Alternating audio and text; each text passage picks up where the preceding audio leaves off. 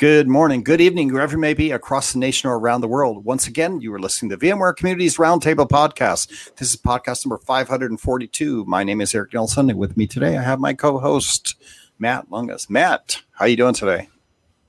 Eric, I am well. Another round of snow here is imminent for this evening into tomorrow and through the weekend in central Pennsylvania. I've managed to hold my legal Zoom proceedings without looking like a cat. And maybe most importantly, tomorrow is our announcements for the next round of vExperts. So everything well is here to be expected. How are you, sir? How are things out on the West Coast? And what's the color of the bay? Everything is going here nice, and the West Coast is beautiful. I know that the mid-Central America and Eastern Seaboard is getting clobbered with cold weather and snow. My son's in Chicago. It's -1, so I feel bad for you guys. But for here in California, it's beautiful. It's beautiful weather, nice, sunny. It is, 65, 68 degrees, beautiful. So color of the bay is just a nice clear green today, right? Still a little bit winter, but sunny and nice. So can't go wrong with the weather. Feel bad for you guys that are out there shivering. I'm sure we'll get another one or two storms in here as well. On the show today, we're going to be talking to Marc Huppert. Marc is a VCDX. He's, I think, VCDX181. So Marc, welcome to the show. We'll get to you in a second, but before we do that, we'll do a little bit of the news. We're going to be talking with Marc about his home lab environment. He's got one of the coolest lab in the world. We love his lab. He's put together a new machine, a monster machine, and he put it in an Apple case, one of the old G5 Apple cases, I think. And believe it or not, I did the very same thing. So I'm super excited to talk to Marc about his machine because I scrapped one of my G5s and ripped it apart and put a 7-core in x86 in there. And he's done something even better. Plus, he's got a crazy fast network at home. So we're going to talk to him all about what he's got at home, how he's building out his lab, and that should be a fun show today. But before we do that, we got Corey Romero on hold here. I see he's unmuted himself. So Corey Romero, I know vExperts are coming. Are you guys excited? I hear you guys are announcing shortly. Yes. The announcement is tomorrow morning. It's going to be 9 a.m. Mountain Time, which is 8 a.m. Pacific. So we are announcing just under 2,100 vExperts tomorrow morning. I am very, very excited. I also had a meeting with all the sub-program managers this morning. So we're launching 2 new sub-programs, as well as continuing the sub-programs that we have now and growing them.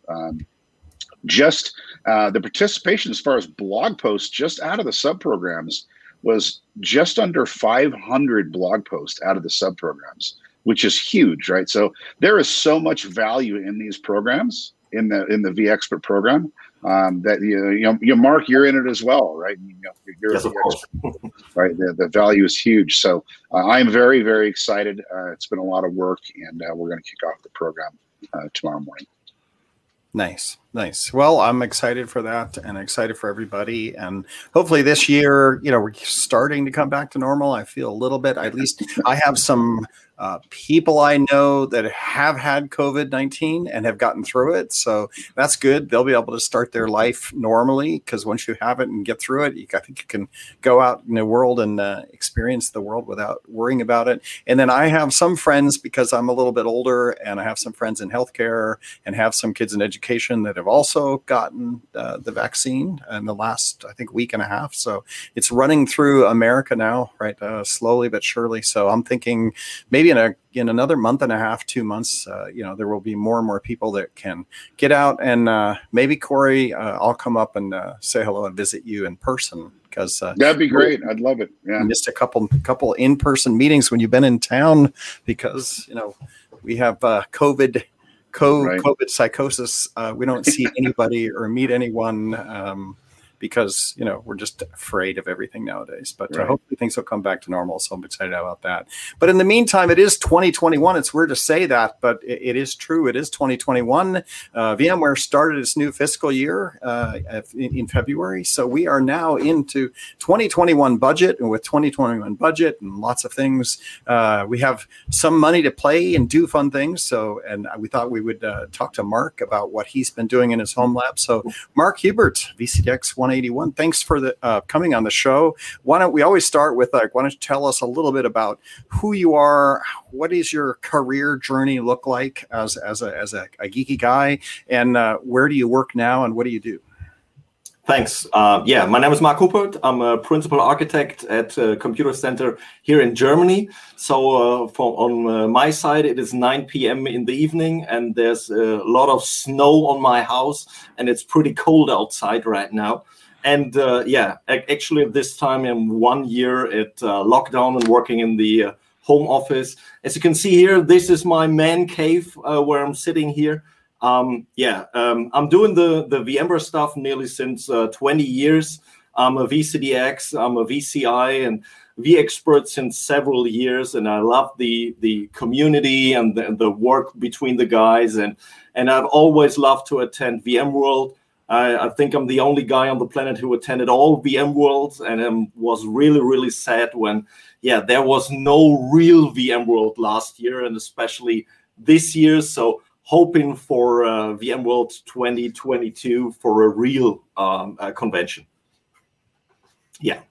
Yeah, me too. I know, Matt, you're in the same boat. I think we're all in the same boat of I literally think in January I thought I was starting to go crazy, right? You know, because I couldn't motivate myself. You know, I have these projects laying around, you know, that I want to do for my own home environment. And I managed to come upstairs and set up kind of a backdrop with my video games and but it's really hard to inspire yourself when you've been in the same home for an entire year.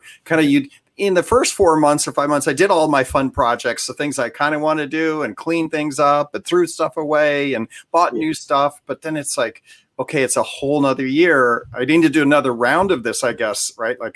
So Marc, you do have one of the coolest home lab environments we've heard, or at least we've talked to you before about this. So tell me a little bit about what you've got, and then we'll get into building that new machine that you built. Yeah, my home lab journey, I think it started 15 years ago when I decided to create my own environment and invest in my own stuff, and playing and tweaking with all the VMware stuff on it. Yeah, and right now I think no one in the world is more crazy than me about the home lab. I'm running 3 different data centers at my house, 2 at my basement, 1 in the garage, so 3 geolocations where all the VMs are replicating using SRM. I have running right now 9 different vSAN clusters, and all this kind of stuff. And my newest project was to invest into a really, really high-speed network. So I decided to upgrade my data center network to 100 gigabit Ethernet, which is absolutely amazing. And the workstation that we're going to talk in a few minutes is attached with 40 gigabits directly to this backbone. So my workstation that I'm sitting right here is talking with 40 gigabits. My NAS system is attached with 40 gigabits, and all my ESXi or nearly all my ESXi servers are attached with 100 gigabits. The vMotion speed is absolutely amazing. And maybe the next steps would be to invest into Intel Optane for vSAN and all this kind of stuff. Yeah. Yeah, that's interesting. Matt, I'll let you go if you have a question. So, Marc, how did it start? Before we dive all into all the details, you said it started about 15 years ago. So what was the need? Was it something that you just found as it was a passion, a hobby? Was it something that you wanted to maybe do certifications, or just felt a need to have a test environment for some of the things that you're working on at the office? How did you get started, and how did it sprawl to what it is today? Yeah, it all started with a custom machine with an old IBM Surf RAID controller attached to it. The reasons, yeah, passion, hobby, and especially certification. So to get trained, to get more hands-on, a side away from customer environments, and yeah, to even get hands-on with your own equipment. And I had several colleagues and customers who told me, that's never going to work. You can't really get it done. And I always try to figure out and always try to max out the environment. And it worked very well. So my first machine was a custom-built a mini ITX system. The next one was an HP micro server. And then, yeah, it grows a little bit out of control. So getting two 40U racks in the basement right behind me, 125 rack at the other basement, and a small rack in the garage. Yeah, it is evolved over the time. But yeah, as you know, when tweaking all this VMware stuff and interconnecting it, so it all starts with vSphere and then vSAN, NSX, Verni, vROps, vRA, and all this kind of stuff. And I really, really like the VeloCloud solution, now called the NSX SD-WAN. At my home here, I have 3 wired internet connections and 1 LTE connection, all managed by 2 VeloCloud boxes. So sometimes my kids and my wife tell to their friends, we always have internet at our home. Always. Trust me. Yeah, and it's really nice to show customers and pre-sales engagements, or sometimes when I'm doing official VMware trainings, showing my environment when students or customers have questions how to, for example, interact with Verni to see the VeloCloud solution and post it back into vROps and then see the login site infos on it. Yeah, it's nearly I can show every single solution running in my lab. It is passion, it is hobby, it is work, and my home lab was a huge invest in time and money and all this kind of stuff. But without this home lab, I wouldn't be here. It was my invest into my career, definitely. Yeah, I know definitely when I started, I bought a 286, I think 8 gigahertz machine, right? And my wife was like, why are you doing this? It was a tower. And then I bought SCO Unix, right? Which cost like another $800 back in like 1985 or whenever it was, or 86, when I was out of college and I was in a job at IBM, but I wanted to do more tech stuff and never really had a machine with a root password. So I think I've told the story before. I feel like I'm an old man telling the same story again, but it is that kind of passion. And my wife at the time, you know, she's like, because we're newlyweds, right? And she's like, you're spending like $2,000 on software and hardware, you know, and you don't even that's not even your job, right? And I'm like, yeah, but I want it to be my job, right? Like that. I think I'm going to be, you know, I like administration. I like boxes. I like programming. And I have a computer science and marketing degree. And at the time I was working in program management. And I was like, I really want to just go be an administrator somewhere. And the only way I'm going to get to be an administrator if I have Unix and I have the ability to learn it. And eventually I did. I got that box and I worked for a year just using that box while I have my day job. And then put my resume together and went and got a SCO Unix, you know, admin job, right? Just as an IT job. And that's where I started in IT, and I kind of have been around here ever since. So it is this thing. I want to know what your power bill is, right? Then now, do you actually frame this and go, look, this is my hobby. I'm going to spend $500 a month on my hobby. And one part of that expense is $200 or $300 worth of power to operate the stuff day after day. That's one comment I have. Yeah, it is the whole environment, or let's call it my entire house. The power bill is 24,000 kilowatt hours per year. So okay. I'm paying over 800 euros per month for gas, water, and power. Okay. The entire home lab is not running all the time. Then if I would power everything on, I think it would be 50 or 60,000 kilowatt hours. So I have my main cluster running at each location, one cluster replicating all the stuff. And I'm also replicating into the cloud. So yeah, this is a huge option for the money. So the power option, but also you have to hardware reinvest. You have to do newer things, especially now the 100 gig version is really expensive getting there. But yeah, I always wanted to be one step before the customer to test stuff, sometimes on a hardware side and especially on a software side. So, another question I have in this space is, like, when I worked at Sun Microsystems, they had a thing called Clean Sweep.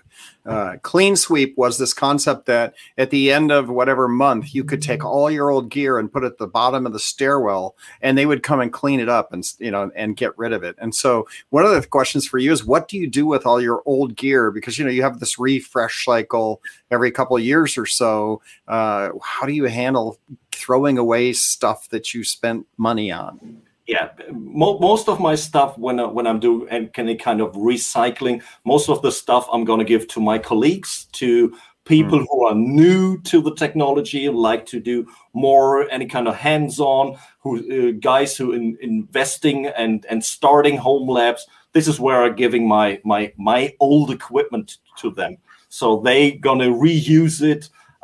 Some of my equipment is recycled equipment from customer sites, where customers told me, hey, we know you have a huge home lab. Maybe you could use these 8 gigabit fiber channel adapters or switches or something like that. And I said, yes, thank you very much. And I'm testing with it and I'm using it, you know, let's say 1 year, 2 years, and then I'm giving it to colleagues, to friends who always try to invest in their home labs to make it a little bit cheaper for them. And Marc, where do you find most of your equipment? I mean, where, as you're making those, you know, next upgrades, are you speaking with customers? Are you looking on used auction sites? How do you acquire that next round of refreshes? Most of the equipment comes, to be honest, from eBay. So I'm based in Germany, and sometimes the equipment is cheap to get on eBay Germany side, sometimes on the UK side or Ireland side. And for example, a couple of years ago, I invested into Fusion IO cards. I got them from eBay Australia to get them very cheap. So I'm always looking at the different auctions, and and sometimes customers, they when they try to recycle their environment, I'm lucky enough to get some of these hardware. And where did you find your GPUs at? We've talked about GPUs for coming to some of these new solutions. So where did they get sourced from, sir? The GPUs, most of them comes from within my company. So we're a huge NVIDIA partner, and I'm part of the NGCA, the NVIDIA vGPU Community Advisor Program. I'd always like to have access to new hardware and test it. And I have a lot of colleagues and friends within my company who made it possible to play with the newest stuff.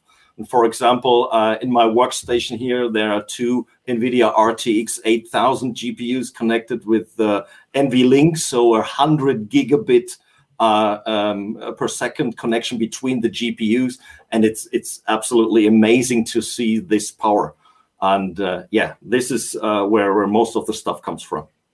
I want to circle back to the GPUs in a little bit, but we've talked about the base infrastructure, right, and how it's sourced and where we started out.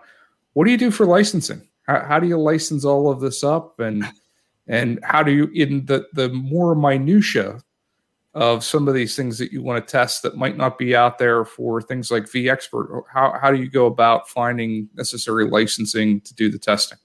Yeah, I'm in direct contact with our VMware partner manager, for example, and always asking for new NFRs, licensing, and all this stuff. And sometimes it's hard to get these licenses. For example, Bitfusion, I was not able to get any Bitfusion NFR license, for example, or the what was it last? The Verney extension. We have Verney Enterprise, but there are no Verney extensions for VeloCloud.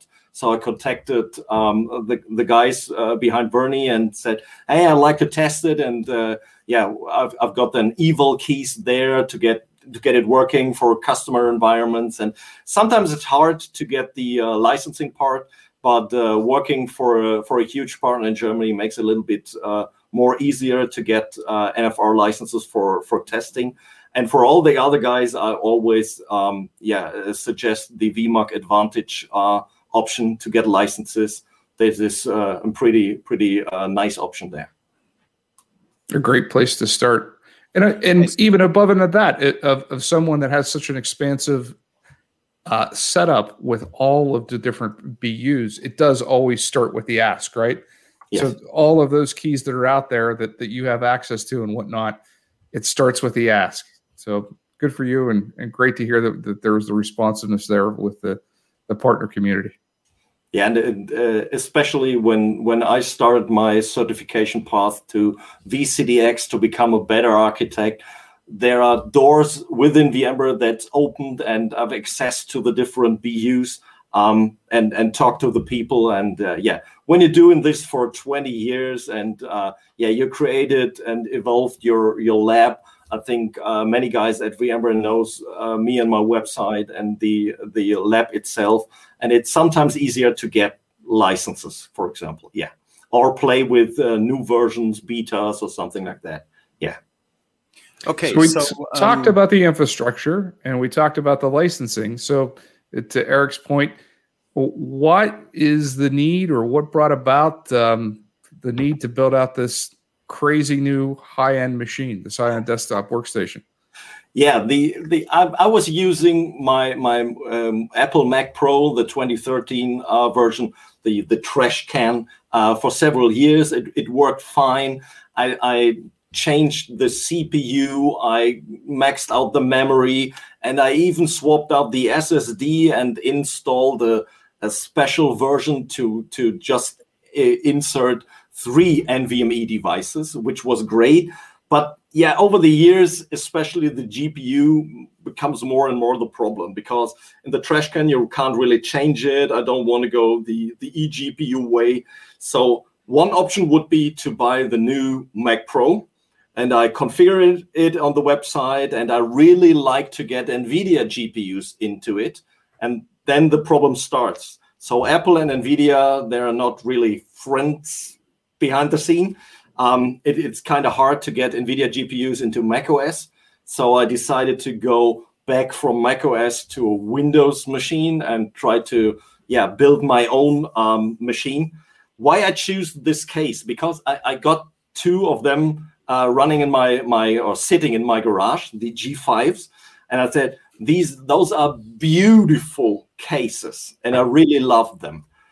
Swapping them to an ATX format is kind of hard, because they are normally operating upside down, the G5. So I ripped everything.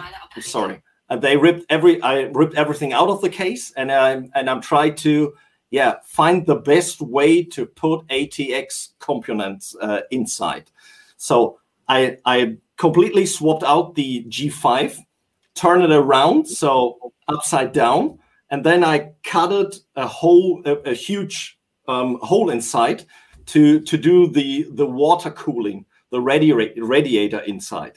So, and then ideas started, and then I've always drawings what I like to do, and then I was looking for the internals. I wanted to have a CPU that has enough cores, but especially with a high tuning option. So I just wanted to go from a minimum of 3 GHz, and then I found this 10-core 3.7 gigahertz Intel CPU with 48 PCI Express lanes. And I said, my thoughts were, okay, this is going to be my next workstation CPU. They support DDR5 ECC memory, which I was also using inside my data center. So I decided to go with an ASUS board, main board, that supports ECC memory and this special Intel CPU. And then the next thoughts comes in. So the GPU part. Okay, double RTX 8000. This beast has 9,000, over 9,000 cores of CUDA cores inside the GPU, and each GPU has 48 gigabytes of dedicated DDR memory on the GPU. So a special bridge between these GPUs has access to 96 gigabytes of dedicated video memory, which is absolutely amazing. And then comes the next part, okay, the different PCI Express lanes. The first GPU needs 16 lanes, the second GPU needs 60 lanes, okay, 32 lanes are gone. My CPU has 48 dedicated lanes. The next thing is storage. The mainboard itself has two M2 slots, but when placing two NVMe's inside, running on RAID 0, you got this performance bottleneck, the DMI, the direct memory interface problem, where both NVMe's are fighting on the motherboard to get lanes. And I don't want to get into this trouble, so I decided to go on the ASUS website and check for any kind of M2 special board solution. And there is one called the Hyper M2 card. This card has four different M2 slots. You can equip them with full NVMe, which I did, placed it in the server, placed it in the workstation. Another 16 lanes gone. So all the 48 lanes are gone. So the entire bus is filled up. Yes, the entire bus is filled up, but PCI Express slots are still available in the machine. And then comes the network side. The board itself has only two 1-gig connections. Come on, two 1-gig on this giant workstation? No way. So I was really looking for 40 gig because at this time when creating the workstation, my backbone network was 40 gig using my Dell network switch. And decided to go to 40 gigs. So cabling, the next problem. When doing 40 gig on a workstation inside an office, you had to do the special cabling. I don't want to have 5 meters deck cables or something like that. I need 20 meters of cable. So I need to go to the optic version. So I found on eBay two cheap Cisco GBICs, 40 gig QSFP GBICs, and I tested it with Mellanox card, a Connect X3 card. It worked inside the workstation, so I could install Windows. It worked, but the GBIC itself doesn't get recognized. And then finding all the information, tweaking the driver and all this kind of stuff, I couldn't get it work. And then I found the issue behind it. The card itself doesn't have enough power to support this GBIC. The GBIC itself doesn't get enough power from the Mellanox card. So next option, a better Mellanox card. Mellanox is now NVIDIA networking, so my NVIDIA family.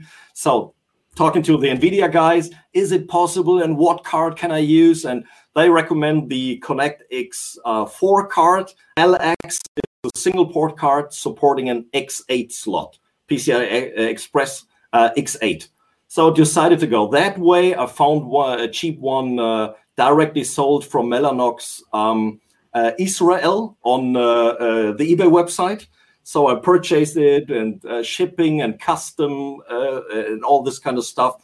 I received it. I plugged in the GBIC. Okay, it worked. I have seen one red light on the line. Okay, I plugged it in. I booted up the machine and Windows doesn't recognize the card. What's going on here? What's wrong? The problem was I was running out of PCI Express lanes. So the next option would be from the ASUS card with the four dedicated NVMe M2 slots, removing all of them, replacing the four 512 gigabyte NVMe devices from Samsung with two 2 terabyte NVMe's from Intel. So, and then that could get a little expensive. Yeah, they were not that much expensive. Again, eBay is your friend. So, then I decided to go to the mainboard itself supports the Intel VROC chip that you could do this RAID within the CPU. And I decided to go on Amazon and find this VROC chip. It's just a small chip that's going to be placed on the mainboard. And then this one activates the CPU RAID functions. So RAID 0 on these two M2 2 terabyte devices. So the first GPU, 16 PCI Express lanes, the second GPU, another 16 lanes, and then these two M2 slots, which are 8 lanes. So 8 lanes are left for the Mellanox network card. And now the beast is going to work. That's but crazy. It's just only a single port for 40 gig, right? So if you wanted to do LAP or LCAP, if the next step up. Yeah, it is. Yeah, the next steps within my head is going to be 100 gig, but then I need to swap the main board, the CPU, to replace it with a CPU with 64 PCI Express lanes, for example. And I love the Intel solution and the Intel environment. So I'm going to stick with Intel CPUs. So maybe I'm going to swap out this in the future. 2 days before Christmas, my power supply died. It was a Corsair 1,200 watts power supply, which was maxed out when I'm starting a game.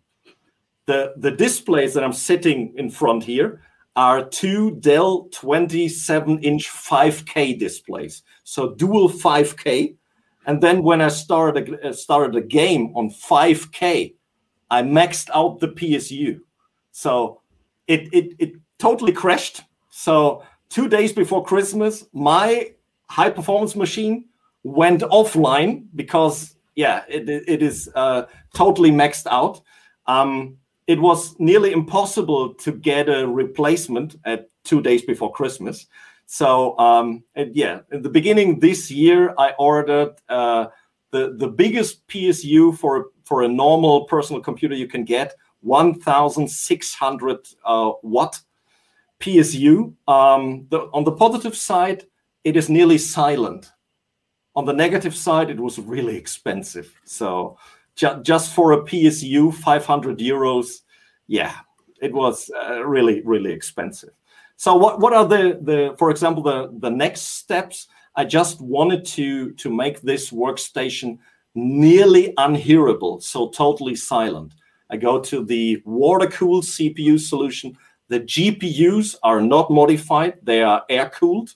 So within the G5 case, with all the little holes inside, it is absolutely no problem to place a fan on the front and one on the back and to get fresh air through this case. So this is absolutely perfect. All the GPUs are running fine. And I'm just checking here, 32 degrees Celsius, the GPUs, and 24 degrees, the CPU. So they're running totally fine. Yeah, my next steps would be maybe to go to 100 gig within the system, but then I need to, as I already told, swap out the entire thing. Maybe the next option is 1 or 2 8K displays.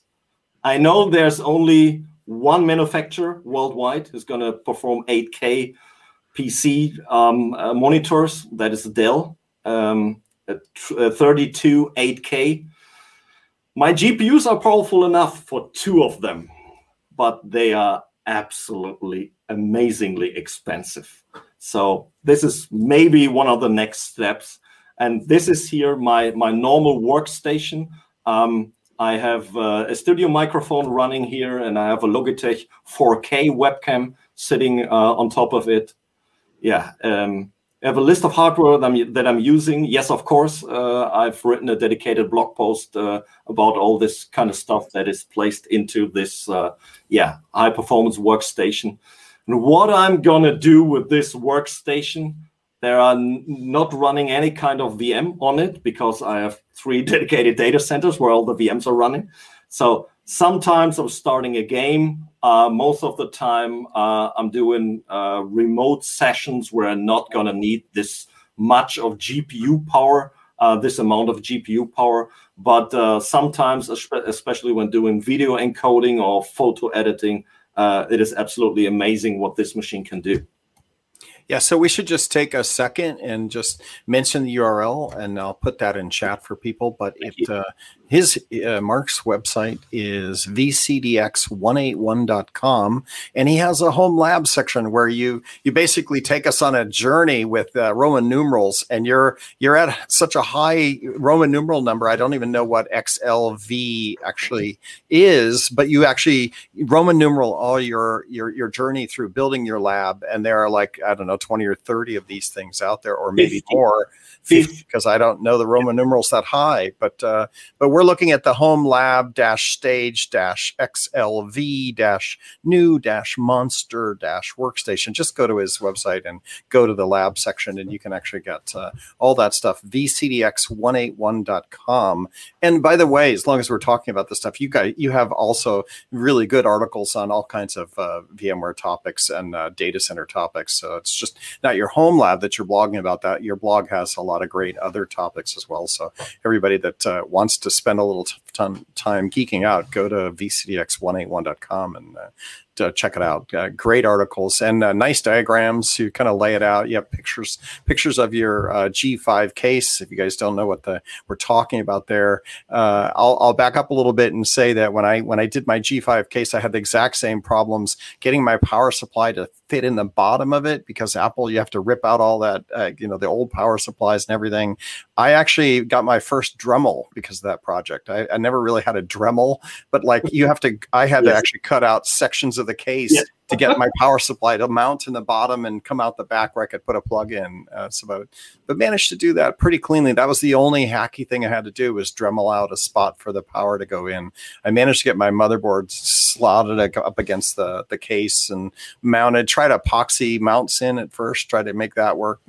Didn't make that work too well. They snap off because it's such a shiny thing. Did you paint yours? I noticed yours is black. So you actually. I created a kind of Frankenstein case. It is a mix of two normal PC ATX cases and the Apple G5 case. Flipped it over, cut it out for the water cooling radiator, glued new bolts inside to fit the ATX mainboard tray, for example. And then it took already 2 days to paint it black. I painted 4 times to make them totally black. And it's so shiny, the G5 aluminum case. I wondered how paint would actually stick to it, right? Like if you actually did that, whether everything's going to peel back off. I also had, I water cooled mine. But my water-cool fan was so loud, right, that I was like, I don't know if I even want this. But I did go online and buy I bought expensive low-noise fans and put them in, and got it to the thing where it just sits and you don't even know it's on, right? Same here. So yeah, I can't hear it. It is sitting under the desk here, so I can't hear it. Yeah. Put some NVIDIA cards in, same thing, right? So it's funny because I didn't know about this. I went to look up the blog article because what we did was we looked at, we use avexi.vmware.com, and we look at what posts are actually being shared a lot and how much reach they have and how many comments. And this workstation one was one of the top 20, right, posts that got out. And she got shared, so we should bring you in and talk about it. But I hadn't actually looked at the article till like yesterday afternoon when I was like, I got to get ready for the podcast. And I went and looked, and I saw the pictures of it, and I went, oh my god, he did the same G5 monster hack, which was memories, right? Yeah, which is pretty cool. But then I also saw that you also took your later Apple, the trash can, and then you racked it and put it in your rack. You have a cool blog article about how you're using that. So you're running vSphere on that. Sounds like the G5 project, the monster one we're talking about, you're just running Windows on that, and you're gaming and whatever. But then you also took the old Apple, which I guess is Intel CPUs, put it in rack and running ESX on it or something on it. Yes, I was running ESXi on Apple Mac minis since several years. In the past, they're working just on a normal wooden board. Then I decided to go to this solution from Sonnet, the rack mount kit for Mac minis. They have 2 Mac minis into one rack unit, which are pretty nice. They're working pretty well, absolutely amazing. And then Several years later, they decided to create a rack mount kit for the trash can. To get it from there, it is extendedly expensive, really, really crazy. And then again, on eBay Germany, I found it very, very cheap. I didn't pay 200 euros for the rack mount kit, which is absolutely great. And then I decided to rack it up and attached it to the old 10 gigabit Thunderbolt 2 devices, which I was using on macOS. And a little bit on digging inside, and I found out it is an Intel chipset running in these external boxes connected via Thunderbolt 2. And I decided, why not test it out with ESXi?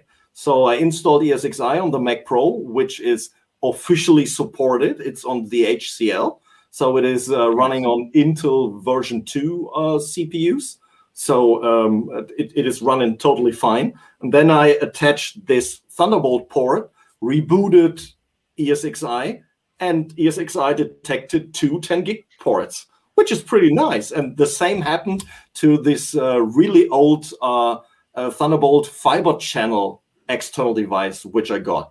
Right. So I used it in the past to do time machine backups via Thunderbolt into my data center. You know, the funny, all right, so this is really quirky because I have a rack in San Jose, me and a buddy rent, right, just to have some place where they pay for the power. And he does stuff, and I just get space because I help him admin the racks and stuff and go down there with him, keep him company. So I got space, and I have two Mac minis in there doing the same thing, right, because I didn't buy a special case. I just stick them in on a rack mount platter and just, you know, do that. But then I also, for backups, all I did was I put an SD drive in, right, and just used the backup for Mac OS to just go dump data from them. And I have my SQL databases on them, so they end up being nice little servers. But when I saw that you did the trash can, I was like, oh, that's pretty slick, right? And the performance compared to actual machines is still very fine. So. Yeah. I'm running all my macOS VMs on it, especially Big Sur testing on a beta phase and all this kind of stuff. So and I already created a vSAN cluster within the Mac Pro. The problem is normally default trash can has only one SSD option internally, and you can find a special carrier called MPhilTech. It is from a technical perspective, it is a PCIe switch. So it has one connection for the default OEM SSD and two additional NVMe's. And you can create your own vSAN. It is just a single node vSAN, but it is vSAN running on Mac Pro, supporting all my macOS VMs, including 10 gig connection. So, yes. So I notice you have I Am Captain vSAN. If you're not watching the video feeds, you can go look and see what Marc Huppert looks like on YouTube/vBarbecue. We live stream these guys. I Am Captain vSAN. That's a poster. You must got a VMworld somewhere, or are you actually Captain vSAN? No. It was from a VMware marketing event in Germany. They created this flag. And after the marketing event, they asked me if I'd like to have this flag. I said, yes, please. And nearly at every customer video call or VMware call or something like that, they really say, okay, oh, you are Captain vSAN. I said, no, I'm not, but I really like this solution. I know marketing, you know, made it up at some point, and I know that I defended it because there were people that wanted to shut the brand down and were trying to go because I run social. They were like, these guys are on social advertising this non-VMware brand, and you have to shut them down. I'm like, I'm not shutting them down. I'm not going to do that. You can hire somebody else to shut people down. I think that's super cool, and you know, go away, right? And eventually, I think they escalated to other people, and eventually they went away. But I think so. But I always wondered who was actually Captain vSAN. professor. So, okay, so you're working at this good projects. I noticed that then on your blog, there's actually, you know, the network one. So you did the monster machine, 10 core motherboard with a huge network. Then I think you moved into your network fabric. You upgraded your network fabric, and then you upgraded your storage fabric. What else are you thinking about now? Like, I mean, are you going to take a break? Do you have the next project that you're thinking about? The latest project was the official 100 gig Ethernet project, and this was my 50th blog post about my home lab journey, and it was really, really amazing to see all these numbers. And for example, yesterday the official VMware Twitter account tweeted about my 100 gig home lab, my blog post going through the roof, absolutely. And it is totally crazy to see where all around the world people are clicking on my blog and read about this 100 gig connection, and many of them texted to me, okay, what's next? Are you going to stop? And I said, no, I think personally I'm never going to stop investing and evaluating my entire lab.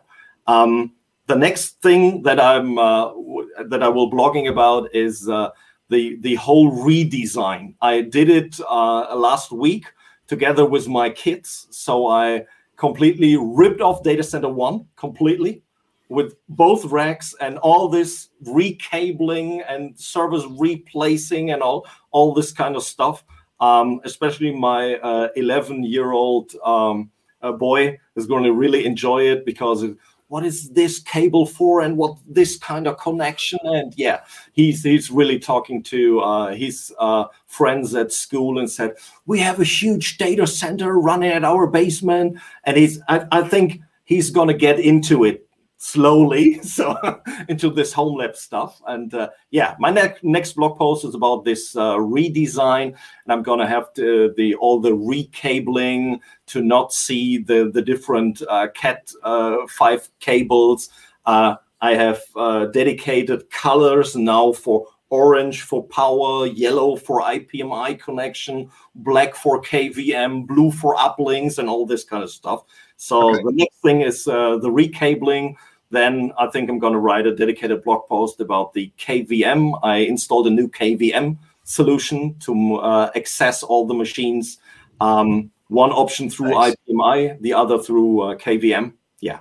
I got to stop you for a second, because it's just so quirky that you did the G5. You're also running Mac minis. One of the things I did, because I made a home lab for myself, is that I actually routed ducting so that I could capture the heat in the wintertime and then route it down into my garage, which I also turned into an office, but doesn't really have heat. So I can actually, in the winter, flip a vent control. And it also has a heat temperature sensor in it, so that when the heat hits a certain, it can then flow that. Do you get into heat management?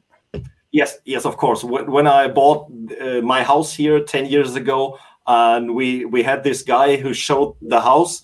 The house has a dedicated ventilation system for normally the basement, the heating room, and the wine cellar. It is just another room. They call it a wine cellar, but both two rooms with dedicated ventilation systems. And my wife asked me, what should we do with these rooms? And I said, I have an idea. Right. Yeah, and especially the heat. When we are finished here, I'm going to open the door over there. So then the heat from Data Center 1 can go into my office here.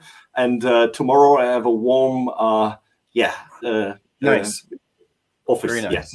So you're going to recable. That's your name. I just had to ask, because I just figured that was one of the things. And I suppose people that are in serious home labs, I know back when at University of Wisconsin, I did some work up there, and I have friends, David Parter, guys, they, in the old days, it was mini computers, and they would put mini computers in their basement, and that acted as the whole house heater for the whole house, because these guys were, big, 240-volt massive machines that were, like closet-sized. So, everybody's still doing that kind of thing. That's really cool. So you're going to recable, restructure. Any constraints, like things that you wish you had done differently, that you had kind of kicking yourself for not thinking about earlier? Yes, putting more cables into the garage, so data centers free. This year, I'm gonna rip off my entire garage and build a bigger one with more space. And then in the past, I had only two copper connections running through the house to the garage. Yeah, this is one of my biggest faults. I just had to do more fiber cables and copper cables. Yeah.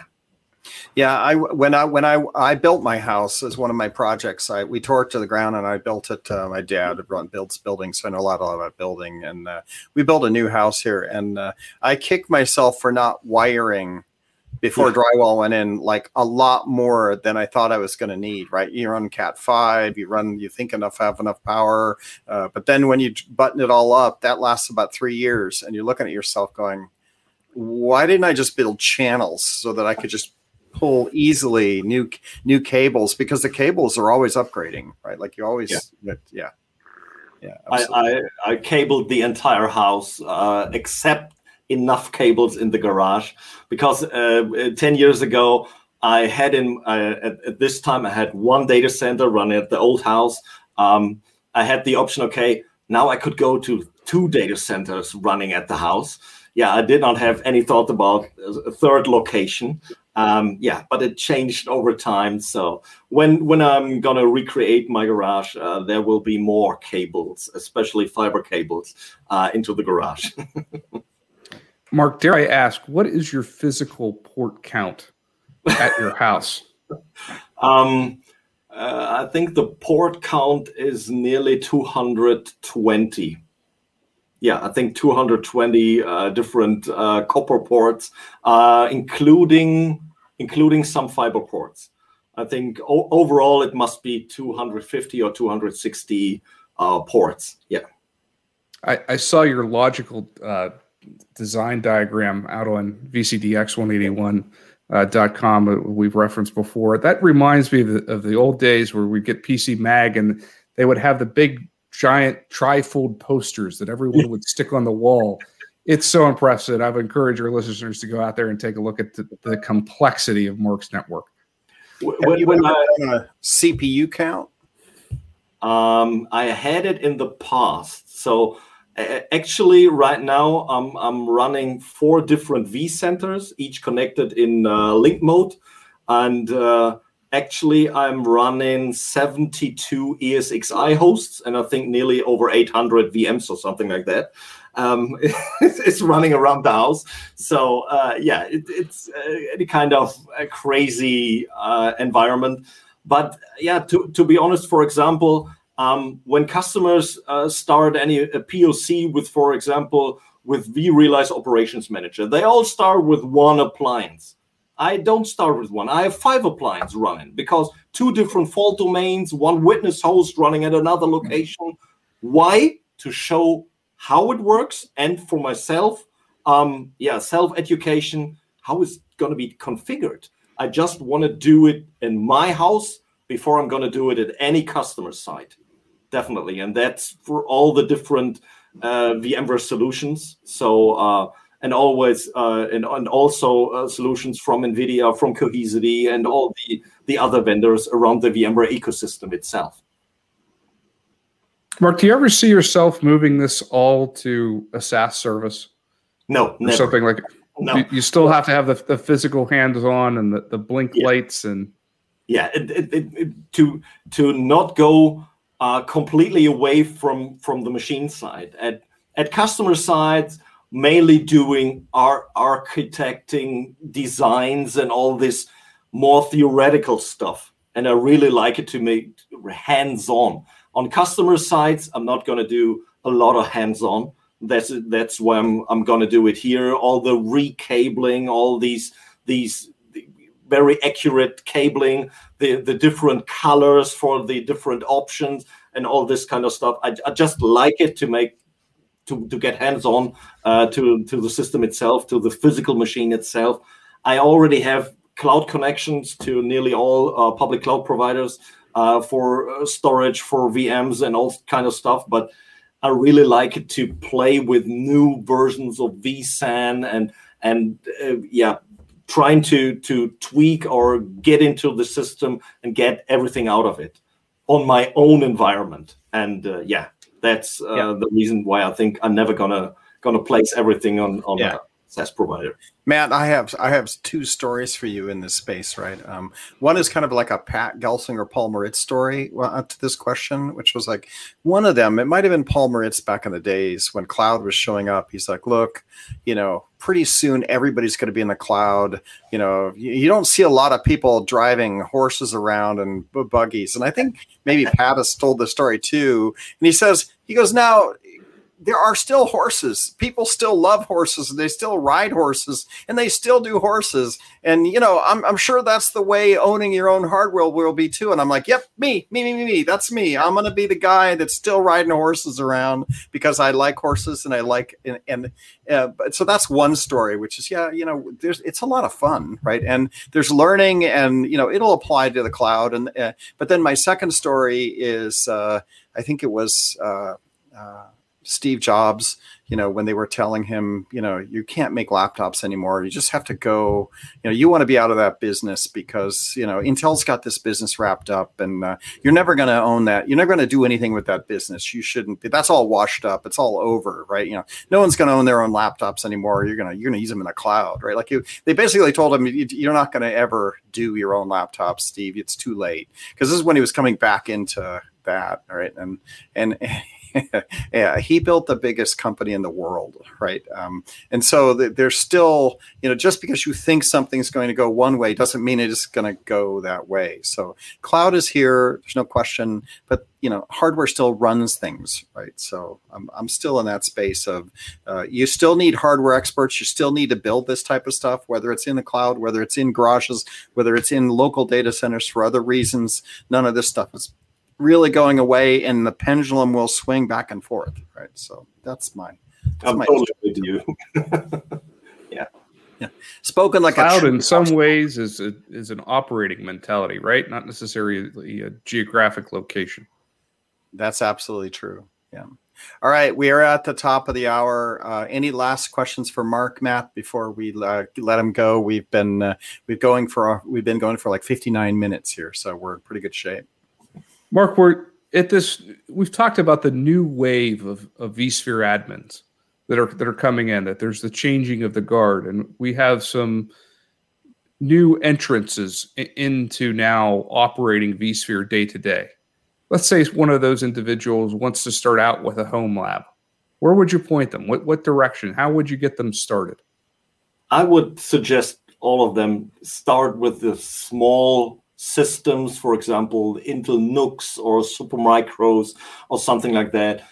Really, really nice small machines. They're not consuming so much power, but definitely I recommend all of them get your own gear. Play with your own gear. And when someone is telling you that's never going to work, you can't make it work, don't hear on them. Just do it. Just make it. You can't even get deeper into a system when you try to figure out how to get the shit working inside your environment, and to really get deeping into the system itself. I've learned so much about internals of vSphere, of vSAN, of NSX, especially VeloCloud.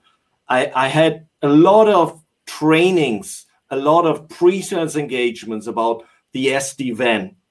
To be honest, I never really understood until the point I got the systems running at my own environment without any help. I don't want to get any help. I just want to figure out how it's going to work and start from scratch. And I really suggest everyone start with a Nook, start with the Supermicro system. Check out William Lamb's blog about the home lab environments from other guys. Yeah, start small, and maybe in several years you have such a crazy home lab like mine. My question to follow up with that is, what networking gear do you recommend? Because everybody talks about nukes and getting your vSphere environment up, but then that next step for everybody, and even for me, is how do I build an NSX environment? What entry level switch should I get that's kind of like a Nook? Yeah, it is. to be honest, that's the hardest part. I'm really fine with the Ubiquiti stuff. They have a nice UI for vSphere reasons to create VLANs, jumbo frames, and all this kind of stuff. The UI is great. But for especially NSX, working with OSPF, BGP, and all this kind of stuff, it's kind of hard because their GUI does not really support it. So you have to do it on CLI. It works, but it's kind of hard to get there. Another option is to look at different auctions to get used Cisco or Dell or HPE equipment to get starting there. But most of the time, the enterprise equipment is very loud. So very noisy when you start them.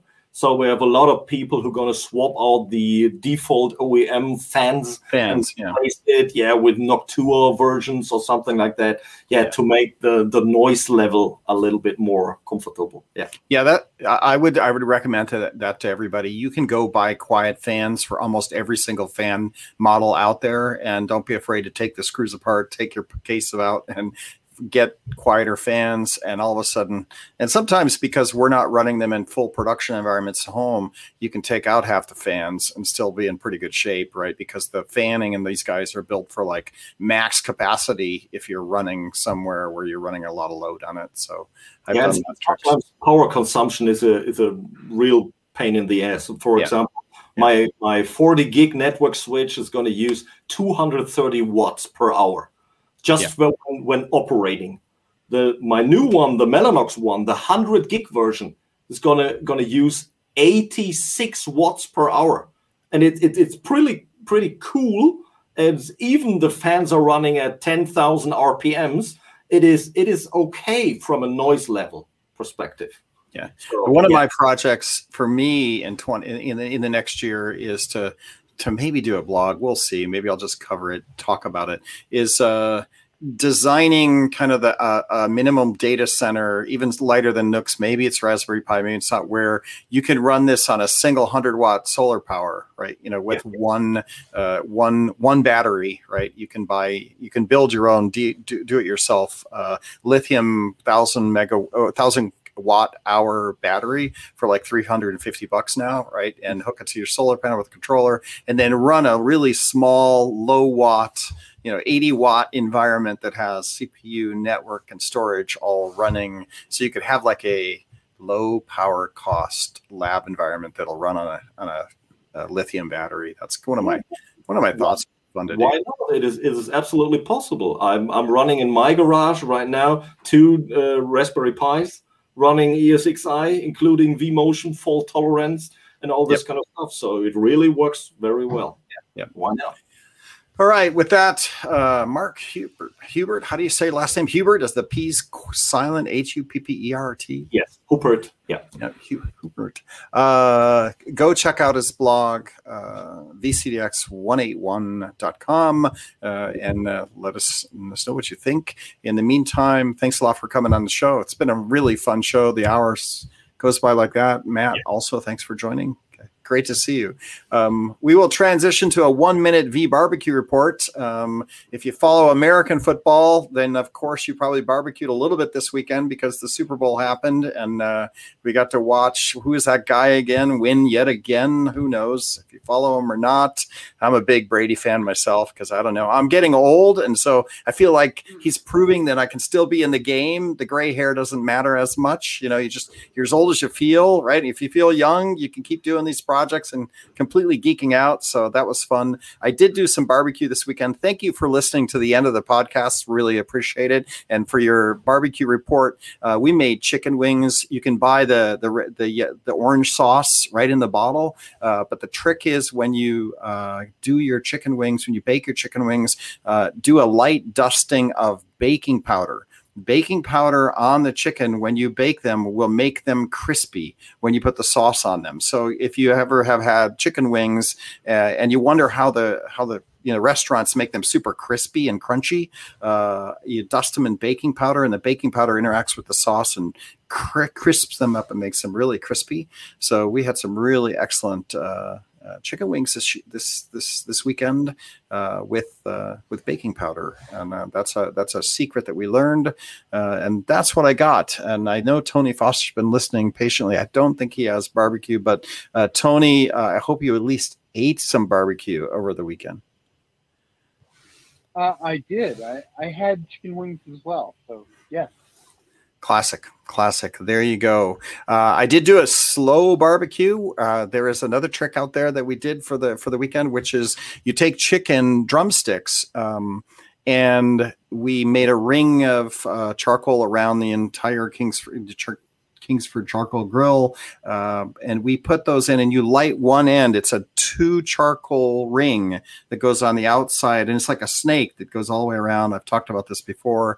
And you put the chicken wings in there, and you basically barbecue them for 8 hours, where you're kind of doing a slow smoke barbecue. You dip them in lemon sauce before you put them in, and then you take like 8 hours. They turn out really dry. It's almost like doing a chicken jerky, right? By the time you're done, the stuff is like really dry and smoky, but it's almost like a chicken jerky on the drumstick. So we did that, and that turns out really well. I'm going to try to make that happen. So that's your barbecue report.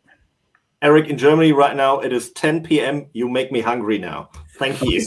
That's the idea. We started doing this because it is lunchtime. We do this at lunchtime here. So at the end of the barbecue, we're at the end of the show. We're always hungry. And VMware in Palo Alto campus during the summer does barbecue. So we're always like, oh, and after the show, we can go over to the cafeteria and then buy barbecue. So that's where we started. Sorry about that, Mark. Go to bed hungry. It'll make you live longer. Thanks for having me. Thanks for being here. Thanks a lot, Matt. Thanks, guys. Thanks, Tony. Thank you. Graham, thanks a lot. Mark. Julia, thanks a lot. We're back again next week. I think we're going to try to do, there's a new release of vCloud. I don't know what the release is, 8.2 or something. I forgot. We're going to try to have some of the guys come on and talk about the VCF version something that's out. Going to talk about some of the new features that are out. 4.2. Yep. 4.2. That's right. I want to say 8.4 or 4.2. Yeah, that's right. We're going to try to have some of the guys come in to talk about 4.2 vCloud. And then we got, I think, 4 or 5 other shows scheduled. So we should be pretty busy coming into the new year. Until then, have a great weekend, everybody. Stay safe. Stay healthy. We'll be back again next week. Talk to you later. Bye. Bye. Bye. Bye. Bye. Bye. Bye. Bye. Bye. Bye.